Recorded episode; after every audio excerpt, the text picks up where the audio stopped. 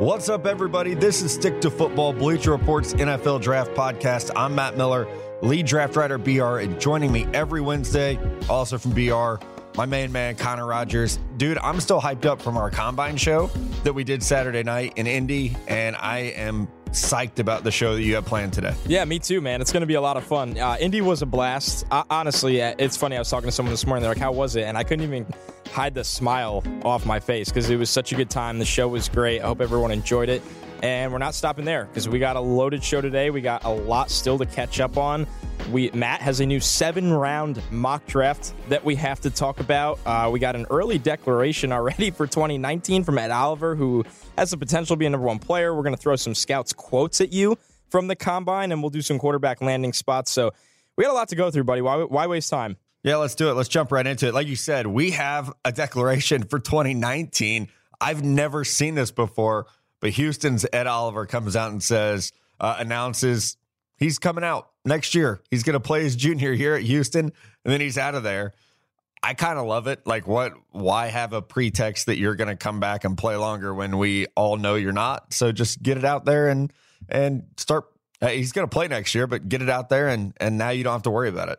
Yeah, I really like it for us. Not going to lie, selfishly, because there's no. Well, if he declares, but you know, prefacing every time we talk about him. Now, Ed Oliver goes 110 miles an hour. So otherwise, because you would have concerns like, oh, is he every time that he you know looks like he's taking a playoff, people are going to be like, oh, well, he's already one foot in the door of the NFL. I don't think Ed Oliver's that type of player. So he's a guy that could come out and be like, hey, you know, I'm going to give it my all here this last year, but I'm NFL bound because guess what? He's probably a top five pick. And what I said yesterday was he's he will enter the year as my number one player. And some people on Twitter got pissed and they were like, I thought you don't watch underclassmen. No, I don't I don't write scouting reports on them. I don't I don't dive in on them.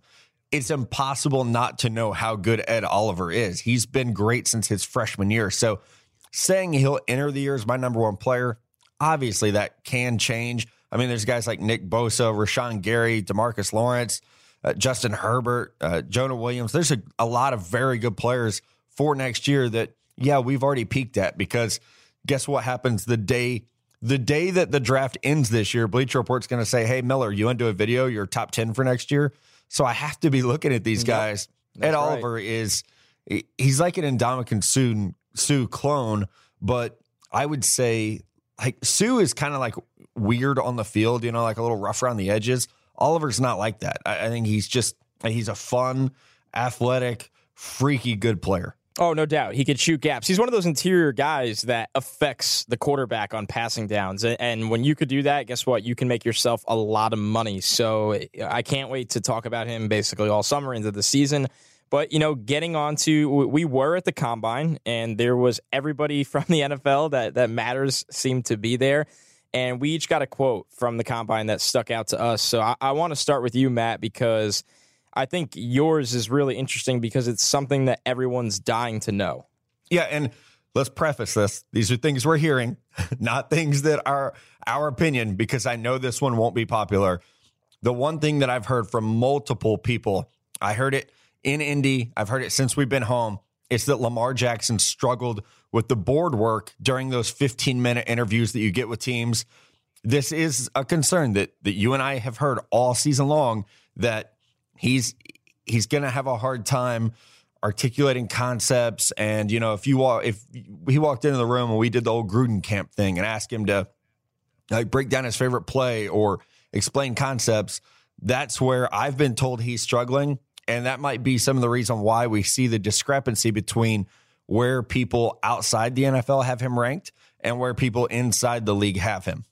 Yeah, those interviews matter. That board work matters. And on the flip side, we saw, uh, at least I saw a couple reports come out on Twitter that Josh Rosen did really well, and teams were blown away because they felt it, he, he, was genuine in his interviews. Now, Lamar is a it seems like a really nice kid. I thought he interviewed to the press really well. He, he's a you know a high energy kind of guy. He's funny. He's very likable the board work really matters for teams. It's important. And if you struggle with that, it, it kind of it will limit what offenses you could play in. So it, it will hurt his chances with some teams while others will tailor an offense around him depending on how their coaching staff is. So that's an important quote. And I think it's one thing that shows that I, I still think Lamar Jackson can go in the first round, but he I don't think he goes the top 10 and I think if he did really dominate that board work then we will see him go top 15 because he's too talented not to. So that's a really really good one. Uh, on my side of things, a guy that's a little bit of a lower profile, but a guy that we talked about over summer as a first round player that no longer is Tarvarus McFadden. I, I was talking to somebody and they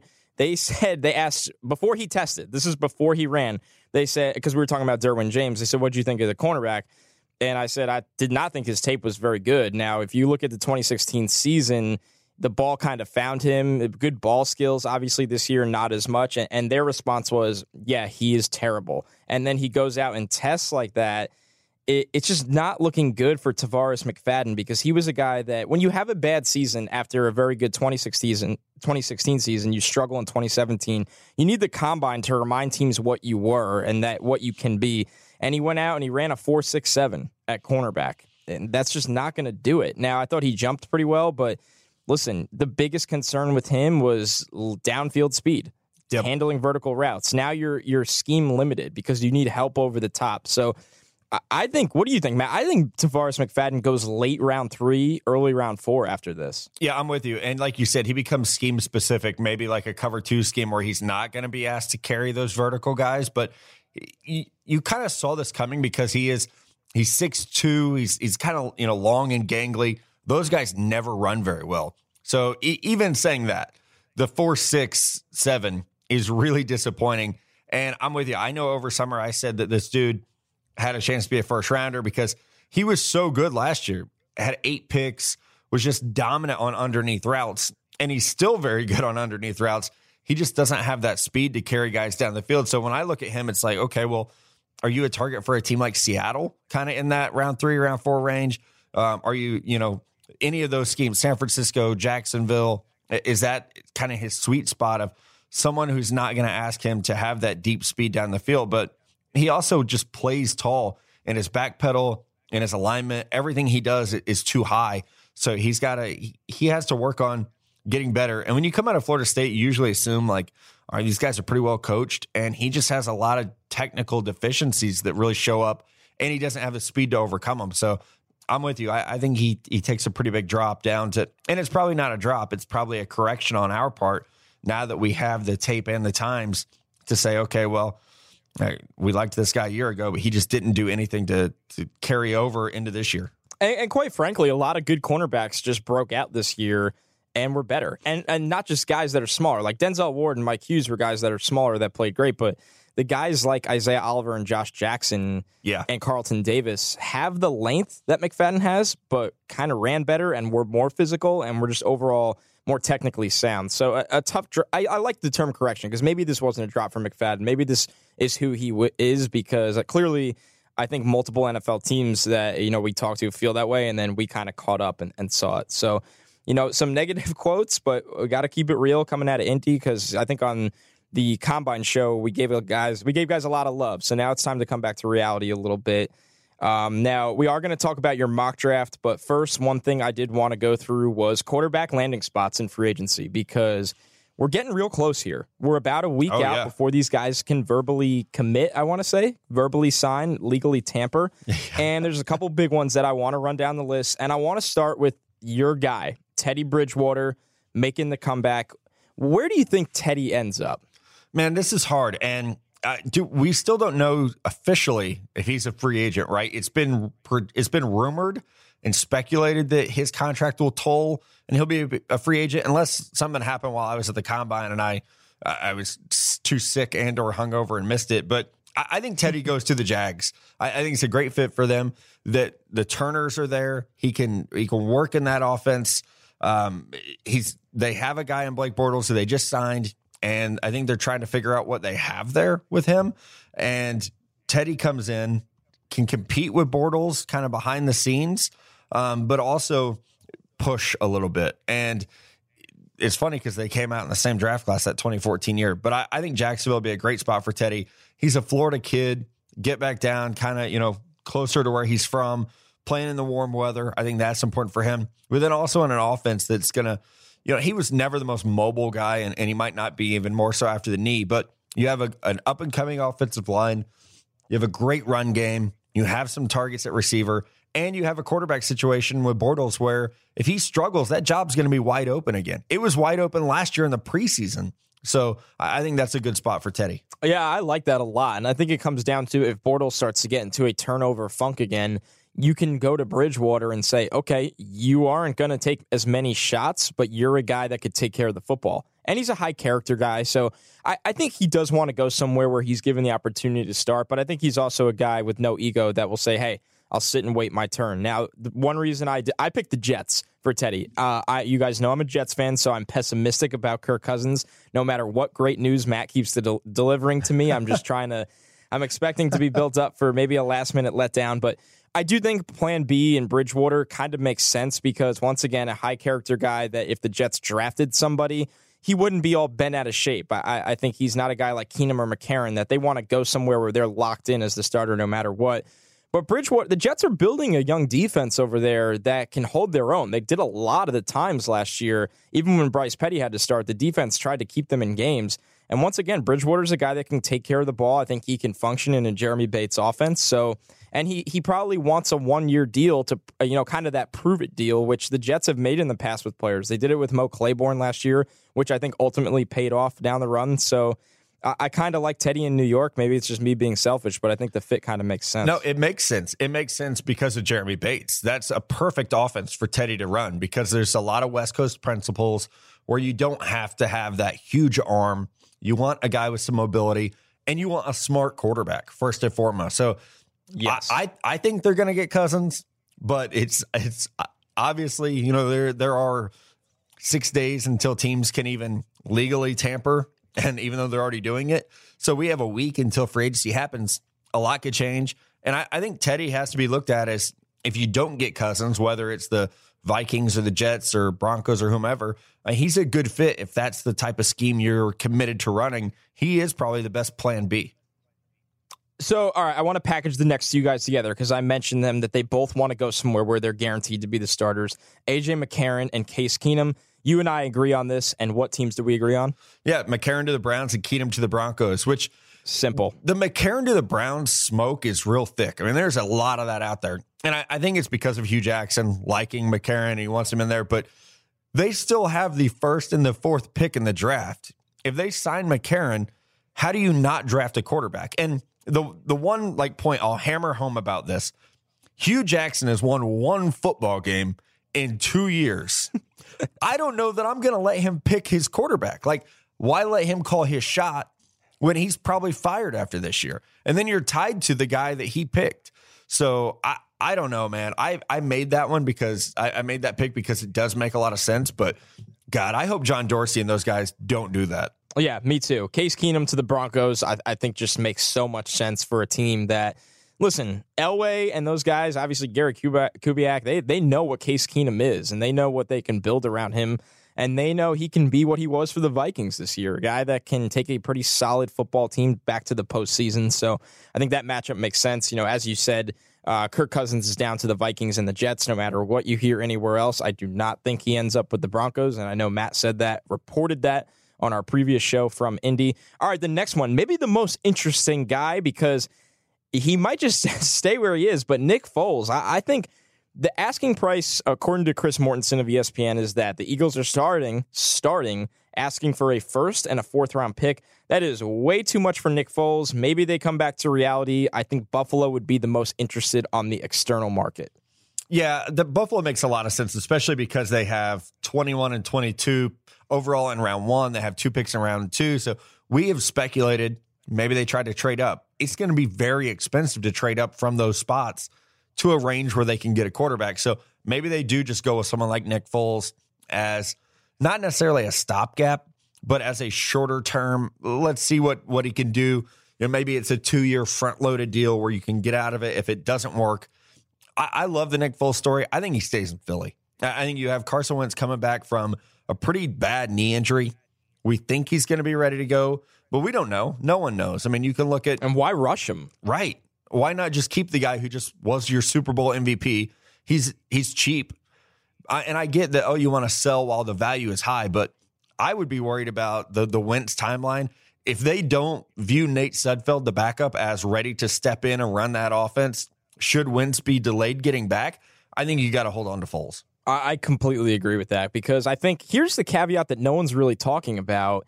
With all of the quarterback injuries we have seen throughout the season, the Eagles can not rush Wentz back, start Foles week one if they need to, win with Foles because the guy's shown he can win at the highest level, and then you can move him at the deadline for whatever you want, probably. Because what if we have a Green Bay situation again where a top quarterback on a team that's contending goes down? and you need a guy that can go out there and win you games until your quarterback returns. The value for Foles would be arguably higher at that point than it is right now. Yeah, it would be like Sam you could have a front office. Yeah, you could have a front office that's trying to save their jobs mid-season. So the Eagles might be playing this right right now by keeping the asking price high. Maybe uh, you know, maybe that is the case. Uh, okay, two more. Uh, I'm going to let you do Kirk Cousins because I think I truly think you are in the know here more than anyone across the media landscape. And a guy that started for my Jets last year and Josh McCown. I'll get that off the top. I think McCown goes to Arizona and kind of plays the stopgap game over there. I think they have a really good defense, and McCown had a career year last year. I think if he's not back with the Jets, I think it's Arizona. But saving the best for last. What's what do we got on the latest for Kirk Cousins? You you holding ground here? I am. I still think that he ends up with the New York Jets. And I know a lot has come out since I reported that Saturday night. I, I said on our podcast from Indy, it's down to two teams, the Jets and Vikings. And there have been multiple people now come out and say, no, no, no, everyone's on the table.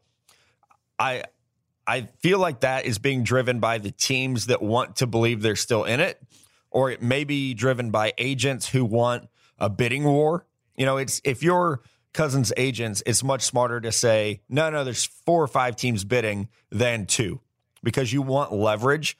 So I listen, I, I've been right before, I've been wrong before, and I'm not normally like a, a news breaker free, you know, I'm not Adam Schefter or anything. I evaluate players, but I feel really, really good about the information I've been given. I've, I've I've heard it from a couple different people who I feel like they would know what's going on. So I'm sticking with it. I still think that the Kirk Cousins is a jet when it's all said and done. Boy, do I pray you are right. I was, If- we're celebrating on this show with a champagne toast, if that's the case, or something. I'll just I'll just start yelling. Okay, one thing I do want to do before uh, before we do you know finish our combine talk, answer draft on draft questions. This is kind of random, but one trade you want to see this offseason because I, I think we've heard through the grapevine that and it's all around everywhere. They're saying this could be the year of trades. I think you know we're going to see a higher impact trade market this offseason. What's one that you would really like? It doesn't even have to be realistic. I'm, I went with a realistic one that I would love to see, and that's Jarvis Landry to the 49ers. They fill their biggest need, and they have the picks to do it. Um, it I, I think he, I, I don't think he's going to go for you know the two threes that we've heard rumored. I I think we can look at the trade market that has been out there. Landry for a three and maybe a six. It makes a lot of sense for the Niners because they, they have cap space. They could fill some of their holes of free agency. They have a quarterback they do need, you know, other positions, interior O line, corner, running back, but wide receiver is the biggest need. Give me Jarvis Landry with Marquise Goodwin and Pierre Garcon and, and what the core they're building there, George Kittle at tight end and Kyle Shanahan's offense. I, I think he could be a difference maker. I love that trade, and that is very realistic, and I think it makes a lot of sense. Okay, I got two that would shock the fantasy football world. I love really these, Set though, this man. on fire. Listen, Le'Veon Bell to the Titans. Okay, he is not happy what the Steelers are offering him. The Steelers are playing it smart, and they're just going to keep tagging him, and they're just going to give him 400 touches a season until he burns out. But Le'Veon, you are wise for wanting your money. I would not step back into training camp until you get it. Trade him to Tennessee. Let's get Marcus Mariota, a true three down back on the field. Let's get them a big weapon. Let's, you know, Mike Vrabel comes in and, and makes an impact right away and goes and gets a guy like that. Le'Veon Bell in Tennessee would be a lot of fun. The other one, this one is completely out there and dangerous, but Josh Gordon to the Rams. Listen, you got Marcus Peters Oh my god! on the defensive side of the ball. Now you got Josh Gordon on the offense. You're going for the Super Bowl this year. I absolutely listen. If you can't bring back Sammy Watkins, get a guy that's a number one on a lower value, but you know is not reliable in Josh Gordon. I, I would be a ton of fun watching what Sean McVay does with him. Oh my god, that team would be amazing I know for I'm a playing. year. I'm I'm playing Madden out here. yeah, you're playing with fire is what you're doing. Um, maybe like maybe it would be like opposites, and Josh Gordon and Marcus Peters would like be positive effects on each other somehow. You know, where like they both love the game, they both hate to lose. Maybe that would work, but shit, that would be they would be my Super Bowl pick if if they pull that off, and with the moves they're making to get Aaron Donald, uh, you know, signed long term. And they still had pick 23 to go get a pass rusher. Jesus, the Rams would be on fire if they pulled that off. All right. So if you haven't seen it this week, Matt has released a brand new seven round. Matt is making every single pick in this mock draft on Bleacher Report. And I want to kind of, you know, pick your brain about this because this is unique. It's it's the first I've seen where the board breaks a little differently. Number one overall, Saquon Barkley to the Browns. Explain how this could possibly happen. Yeah, well, as you know, man, mock drafts are what you hear, not what you would do. And yep. all the all the talk coming out of Indy was the Browns have to consider this. Like they have to think about it. And so I, I reached out to some people around the league yesterday and was like, hey, if you if you had to bet on who the Browns pick at one, is it Barkley, Darnold, or someone else? And it really came back about even Barkley, Darnold, and Josh Allen. So I was like, you know what? It, I'm not getting a consensus. Let's have some fun. Let's roll with Saquon Barkley at one and see how the board falls because I think it's a scenario that people have to at least consider because he is such a dominant prospect. So it changed everything because then who, the Giants have a different pick they have to make. And I went with Quenton Nelson. And then that changes from there. You have a ripple effect of, okay, where do the quarterbacks go now? And it, it caused some guys to fall. I still had four quarterbacks in the top 15, but there wasn't that run on quarterbacks early, especially when you factor in Kirk Cousins to the Jets, which I did.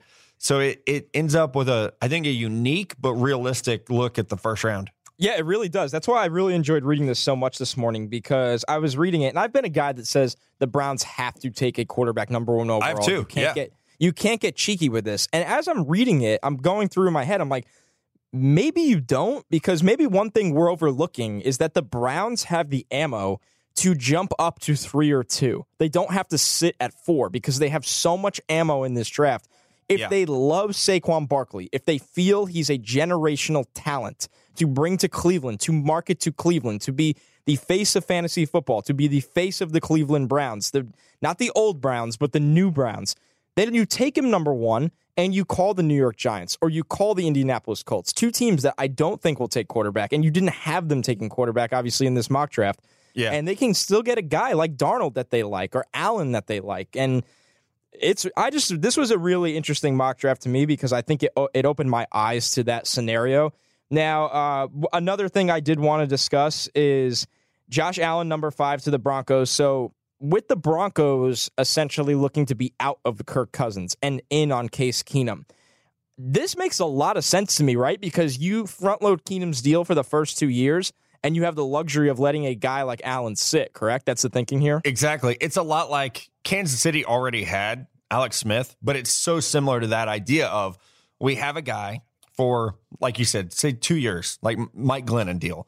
And okay, you are the unquestioned starter this year, which is what Keenum wants. Come in, you're going to start, and then it's going to be a competition. Because I do think as many improvements as we've seen Josh Allen make since the end of the year, Senior Bowl, he looked better. Combine, he looked phenomenal. We still don't know how ready he is to attack an NFL defense, even though, you know, he played in an offense at Wyoming where he's under center a lot. He's doing play action, he's making reads. He needs time to, I, I still think, develop as an NFL quarterback. This is the best way to make that happen. And like you said, because they're out on Keenum, or excuse me, out on Cousins, I think that makes the most sense to get get someone who can win pretty early on in Keenum. And I don't know that John Elway is ever really going to be fighting for his job because he's such a legend there, but he needs to win because they've regressed quite a bit since winning that Super Bowl with Peyton Manning.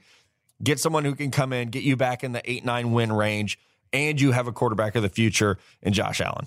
Yeah, that definitely adds up. So, all right, now looking at this, we did see some quarterbacks slide, and, and you preface in this mock draft, hey, I don't think this guy's going to go here because of the trade ups, like Josh Rosen to the Miami Dolphins, 11th overall. I believe you had Baker Mayfield dropping a bit down to 15 to the Arizona Cardinals and you do say, listen, these guys are probably not going to fall this far. Now, tra- teams that can move up, it, it's is it really? There's a lot, but Arizona, Miami, Buffalo are kind of the three that really, really jump out that are outside of that top 10 range. Who do you think, from what you're hearing, it will be the most aggressive in trying to come up, and who realistically has the chance to get it done? Well, I think it's Buffalo for both of those, dude, because they do have the ammo, like we kind of said earlier in the show. I mean, they pick at 21, 22, then they come back at 53, 56, 96. So they have five picks in the top 100. And they have a quarterback that's very cheap in Tyrod Taylor if they decide to keep him. So they have that perfect world of a cheap, established starting quarterback that they don't necessarily love. And you can be somewhat aggressive in going to get your quarterback of the future. So if I think the Bills make sense if we see a situation like this where someone starts to slip, like say the slip happens and the Niners are sitting there at nine and they're like, you know what? We like Roquan Smith, but we don't love him. We would trade back. And then you can get Josh Rosen or Baker Mayfield at pick number nine, and you have your quarterback of the future. And going from 21 slash 22 to nine isn't as great as trying to get up there to two with the New York Giants, you know, to, to oh, get yeah. a home run and Sam Darnold. So I think that's where the trade ups become more realistic. And the same for Arizona. Going from 15 to two is is a lot. I mean, or 15 to four even is is a huge amount of picks to give up. But it makes more sense to, you know, the Niners aren't going to trade within the division most likely. But if you wanted to get in front of Miami, you could trade with Oakland. 15 to 10, that's a very, very doable type thing. And and then you start to to see these teams that have a need for a quarterback that can come up just, you know, five, six picks and get their guy good stuff all around. So once again, if you missed it, Matt has a seven round mock draft that he released this week on Bleacher Report, making literally every single pick. I, I wanted to close with a couple thoughts before we do draft on draft. I wanted to do uh, close with a couple thoughts from the combine. We have some off the air discussions that it's funny this year. Our rankings really didn't move that much from this year's combine, especially quarterbacks, which we have to start with. How is your top five shaken out as it stands right now? Nothing changed. so it's so weird that like you said, nothing at all changed. I felt like a, there was a lot of confirmation at the combine this year, but my top five is still Sam Darnold, Josh Allen, Josh Rosen, Baker Mayfield, Lamar Jackson. So no change at all. And it, there, there could be, I mean, that things could definitely change as I start to talk to more teams and get more things like that scouts quote about Lamar Jackson. As that shakes out, then yeah, a lot could change. But based on what I saw on the field, the things I've heard thus far, these guys really just confirmed who we thought they were all along. Well, yeah, that's how I felt too. My rankings did not change. It, and I explained this on the live show from Indy. It was frustrating that Sam Darnold didn't throw because I still am having questions about so many different things. And it's not just mechanically, but the arm talent overall. My rankings are the same. It's Josh Rosen, number one. It's Baker Mayfield, number two. Lamar Jackson, number three. Sam Darnold, four. Josh Allen, five. And I think the three and four gap is as tight as you could possibly expect. It almost feels like a 3A and 3B situation. Uh, Allen, for me, is so situational based because there is a lot of talent there. And I thought he did so well at the combine. He looked really good mechanically. We know that the arm is top notch. We know he's a good athlete. I think you, if you do give him a little time in the right situation, things will pan out for him. I, but you know how I feel. I absolutely love Josh Rosen in this draft, and I think he had a great combine. And Nothing changed for me with Baker Mayfield sitting firmly at two. So the quarterback rankings didn't move that much as we talked about. We didn't get to talk about the defensive backs because obviously we did the show before they tested on Monday. I thought this group really, really showed out. They looked great for the most part.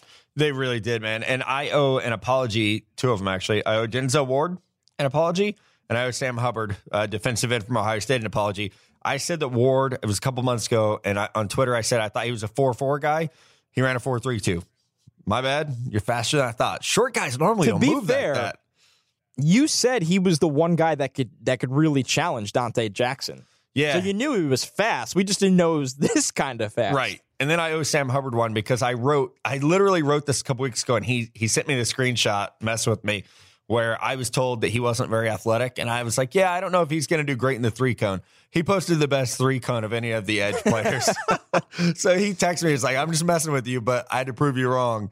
Uh, yeah, you did, man. Good for you. So you, you mentioned it, though. The DBs, like, we knew Donte Jackson was fast. We knew Denzel Ward was fast. He was a little faster than we expected. I thought uh, Jaire Alexander from Louisville looked really, really good. uh, really top did. his agility it was on display. I mean, he was fast in the 40, great in the three cone, great in the, the short shuttle. That's such an important test for defensive backs. Uh, Justin Reid, the safety from Stanford, he might be the third safety off the board. He really might be after Minkah Fitzpatrick and after uh, Derwin James. Justin Reid from Stanford's a dude to keep an eye on. Underclassman who came out, so we haven't talked about him a ton, but he had a, a great combine performance. I, I think he ran a 4 4 flat great three cone as well, and he looked very good in the drills. But how about this dude from from Penn State, Troy Apke, Oh my god. four three four. It's amazing. He's like the the new Dustin Fox. So I I had an undrafted grade on this guy. It's uh it's kind of crazy, What are they feeding these Penn State guys? dude. Between Their Saquon Barkley- program shit. Is insane. Mike Gesicki? absolutely insane. I, I mean, some of the most freakish tight end numbers we'd seen in the last couple of years for his size. And then you, I mean, wow, good for them. Uh, good for Penn State. One more, you did mention him, Derwin James, a guy that we knew was a great athlete. He showed out as a great athlete. He looks healthy, which is vital. So Derwin James almost it- he felt like a top 15, top 20 kind of lock as it is. But when you come out and test like that at the safety position and show versatility, a very nice showing for Derwin James, which we expected. So listen, a fun defensive grab, defensive back group.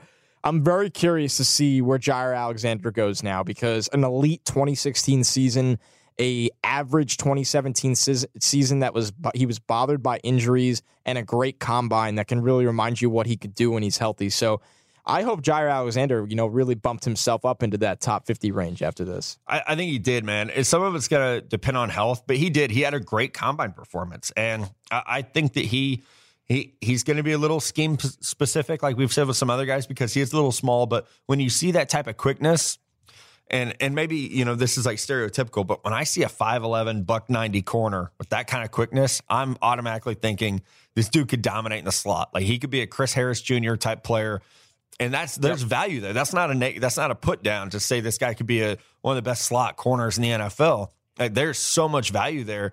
So man, your New York Jets around two. If they, I love that fit. yeah, I wrote that. depending on what uh, they do at come- six. Yeah. Oh man, he would be such a good fit there with that that young, aggressive, like swagged out secondary. He would be No Uh, doubt. They need a slot when when the Buster Skrine era ends. They need a slot. He, this guy reminds me of when Jason Verrett was healthy. What he could do, just a lights out guy in the slot. So, Jaire Alexander, you know, a, a big winner because it- it's interesting. I think he was he was really a three star coming out of high school because he wasn't really known as this great athlete, and then he shows out as a very promising athlete. So. Just a big weekend for him at the NFL Combine. One other guy I want to mention, uh, Josh Jackson. Uh, he's my number two corner, a guy that I've loved all year. I mean, Mello uh, loves the kid as well. He ran not great. He ran a four five six, which for a guy who's six one, you kind of get it. I think that time's a little disappointing. I'm excited to see him test at his pro day and see if we get a, a little better time. I know pro day results can be skewed, but I I still love this kid. He finds the ball well. He's very physical at the line of scrimmage. So, you know, in the mock draft, I still have him going pretty high. I think at, at number 10 to Oakland. I'm still a big believer in his. And I, I think sometimes we get excited at the combine and we can overvalue the numbers that we see on the field when you got to remember the tape is 90% of a guy's grade. And Josh Jackson's tape is still really, really good to me. All right, let's close this puppy out with some draft on draft questions. Uh, our intern Kennedy did a great job pulling these from Twitter, uh, from social media. If you're not already, you can follow at Stick to Football on Twitter, on Instagram. You can send your questions in that way. Uh, and we definitely love it when you guys leave iTunes reviews. Uh, you can leave your question in the reviews. We see those. We do our best to answer them as we can. And it, it also helps us. It helps us with those crazy iTunes ratings that no one quite understands. But the more reviews you guys leave, uh, it actually helps us a lot. So let's jump into it, man. Uh, at William Martin or William Martin, excuse me, at the thrill one one one one. Is there a dark horse team that could dare trade into the top ten to grab one of the big four quarterbacks? We kind of talked about this a little bit earlier.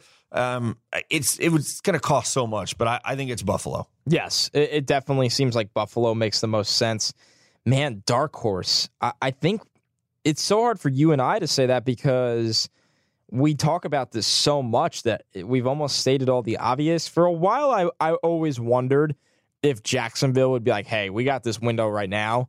Let's just give up the future assets and go get a guy. But Yeah. they are going to ride this thing out with Blake Bortles. So Here's my Yeah, I think dark we covered horse. the- I got one. yeah, The Chargers. If we started to see someone Ooh. slip, like if Josh Rosen started to slip somehow, they should be all over that shit. Not only do they need to sell tickets, they need a quarterback of the future. And he has proven he can handle that LA market. So I, I think that one, like super dark horse, I'm not saying anything's gonna happen, but I could I could see that one. Yeah, that would make sense. That's something we did talk about during the regular season too, when we thought they'd be picking a lot higher. Okay, uh, Roman Tomasoff at thirty four. If you had to choose between Quenton Nelson and Minkah Fitzpatrick, who would you rather build around? Ooh, build around makes that different. Like I love the idea of Yes. plugging Quenton Nelson into a system. If I had to build around one, I would take Minkah just because I also love the character there. And not that Quenton Nelson's character is not not great. Just your left guard is not normally going to be a leader on the team, and your safety more likely is going to be one. Minkah has that great alpha personality, like a Jalen Ramsey, Jamal Adams. He he is the type of guy that people will gravitate to and follow. So I would pick him as someone to build around. Yeah, that is a really interesting way to put it. Uh, yeah, this is how funny this question is. Quenton Nelson is my number one overall player. Player, player. uh, Minkah. That too. Yeah, New Jersey guy.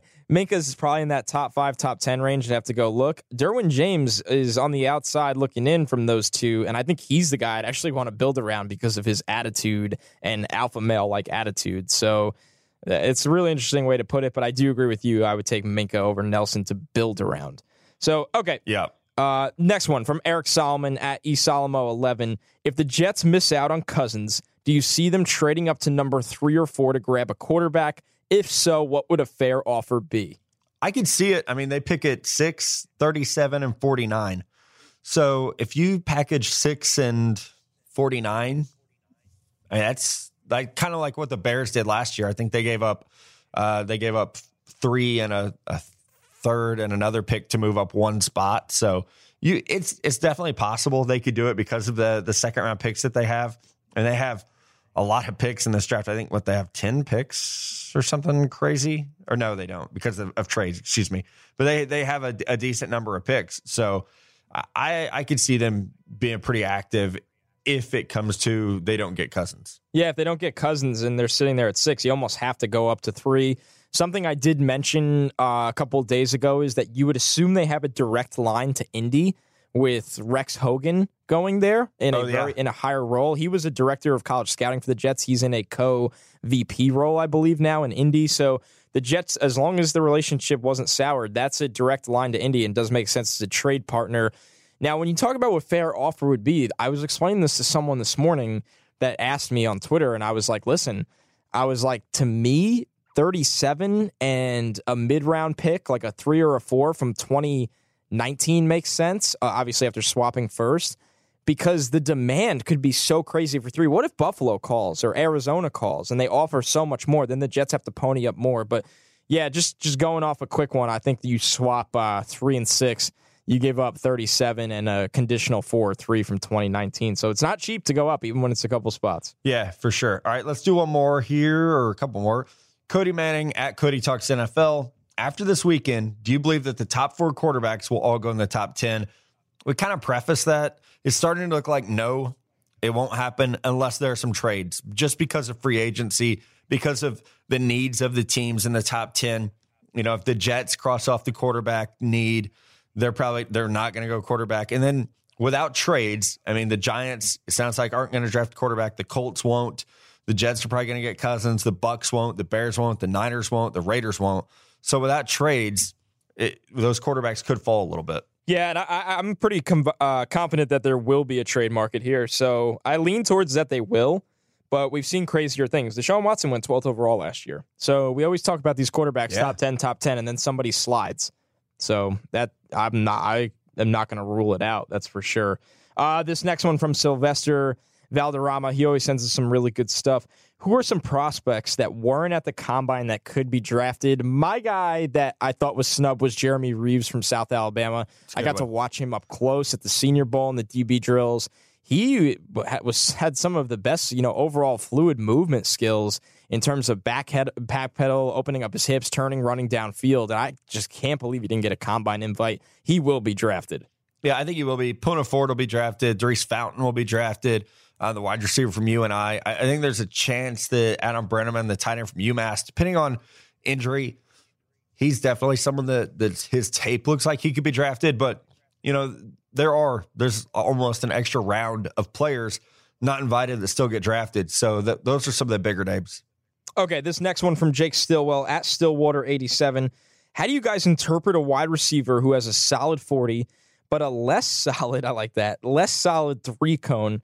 Ridley and DJ Moore versus Cantrell and Cobbs. It's kind of an interesting one. I, I think the three cone totally matters, but you also have to look at what a guy does on tape. Listen, if Yeah. the 40 does matter in a sense, like when you look at a guy like Ridley, who at times he didn't have help from the quarterback, but was a vertical burner. So that 40 really does matter. The three cone, I think, is probably the most valuable drill, something we talked about on the combine preview show. So it, it really goes in context with the tape or needs context from the tape. Yeah, and and honestly, we need the context of why did they run a poor three cone time? Like all these drills are taped. So teams can go back and watch and say, okay, like, well, if Calvin Ridley didn't run a good three cone, let's see why. Did he stumble? You know, what what what what happened? You can't just look at the number. You have to have the context with it. So that's a big part of it. You know, like Calvin Ridley and DJ Moore are both very athletic guys. They're agile. You might like if a, a poor three cone time could tell you that a guy has tight hips, poor balance, you know, so there there is a lot that you can take away from that, but you really have to understand why they got the time that they did, which is is why it's so important to actually get in there, watch the drills. And you like they show on NFL Network, like guys are in the stands talking a lot of stuff. That's because everything's taped. So they're going to be able to go home, pull up Calvin Ridley's three cone, watch it in seven seconds, and figure out why the time was what it was. All right, this last one from AJ. Actually, we got some bonus questions that just got punched at the bottom, so this will not be the last one. But from AJ at AJE Rush, uh, what type of compensation could the Giants expect if they trade out of number two? Thoughts on them considering this? I wrote this one up in a in a trades article for FanRag Sports and said uh, Buffalo could come up for 21, 22, 56, which they got from the Rams, and a 2019 first rounder. That's a big price, but man, listen, they, they need a big jump to two if they want to do it. So if you're the Giants, you get three first round picks and a pretty good middle ra- middle of second round pick. And for Buffalo, you get your franchise quarterback. I love it. Yeah, it is. It would. I would think that they could get a ransom because it depends on what happens at one. If it's Darnold, you probably don't get as much. If it's Barkley Yes. to the Browns, then you can kind of call your shot and get whatever you want.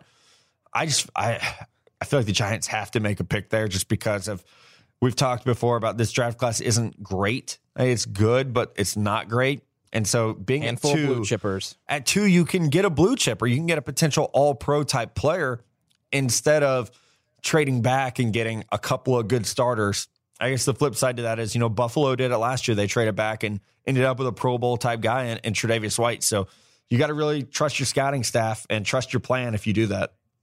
Now, what I would revisit here is an insider buzz from Matt over the summer that the Bills were very invested in doing their research on Sam Darnold early Yep. on. So, as Matt said, if Saquon Barkley goes number one, and then it becomes kind of a hectic bidding war at number two, maybe the Bills are all in on going up to number two if they get the choice of their guy, which we would imagine would be Darnold. Just do your Mike Ditka for Ricky Williams trade. Just be here. You can just have it Oh, all. my God. Take it all. I want him here. Yeah, I just need this player. God, that would be unbelievable. Okay, we got some fun ones down here. Um, this one from Jer Schmidt at GD Schmidt. What was the buzz for draftjoshallen.com like at the combine? Uh, I didn't hear any, but it, it's a pretty hilarious website. it is. So, and, uh, what and you- it dominates What, yeah, what are your Twitter. thoughts?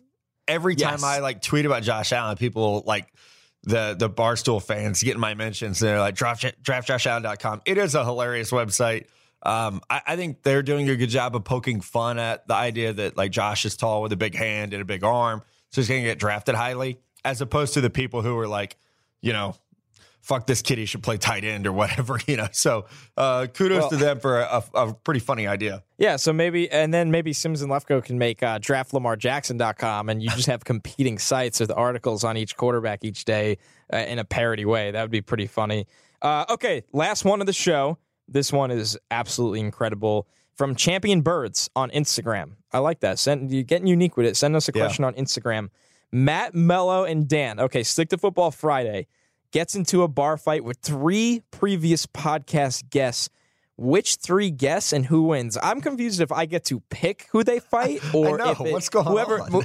who makes the most sense for them to fight. Um, well, Matt didn't like Deion Sanders before he had him on the show, and then he loved him because Deion was number one, super nice, and number two, just a great interview. So I would have said that before the interview, but now they're buddies.